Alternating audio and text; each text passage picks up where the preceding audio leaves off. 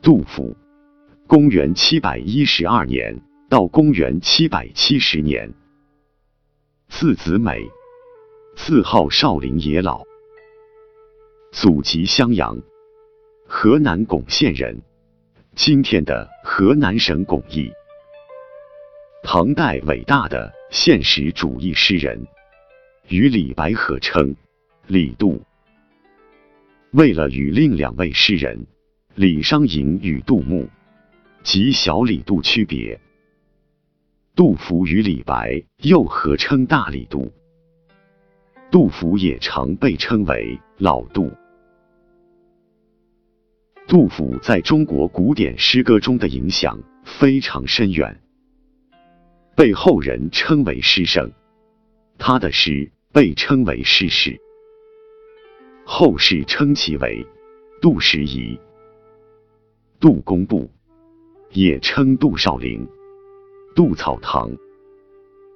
杜甫流传下来的诗篇是唐诗里最多最广泛的，是唐代最杰出的诗人之一，对后世影响深远。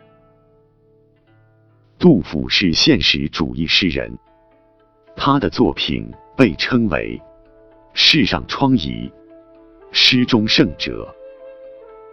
杜甫创作了《春望》《北征》《三吏》《三别》等名作，《三吏》为石壕吏、新安吏和潼关吏，《三别》为新婚别、无家别和垂老别。七百五十九年，杜甫弃官入川。虽然躲避了战乱，生活相对安定，但仍然心系苍生，胸怀国事。虽然杜甫是个现实主义诗人，但他也有狂放不羁的一面。从其名作《饮中八仙歌》，不难看出。杜甫的豪迈之气。杜甫的思想核心是儒家的仁政思想，他有治君尧舜上，再使风俗淳的宏伟抱负。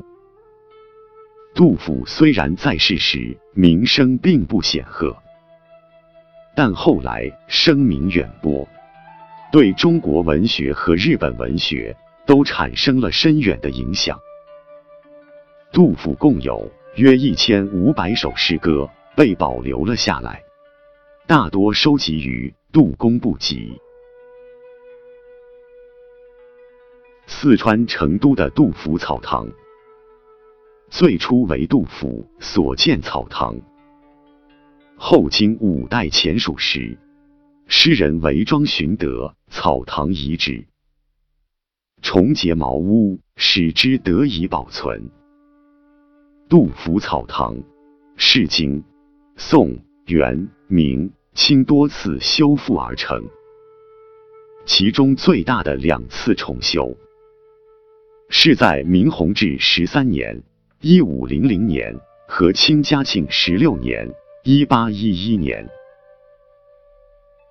基本上奠定了杜甫草堂的规模和布局，演变成一处。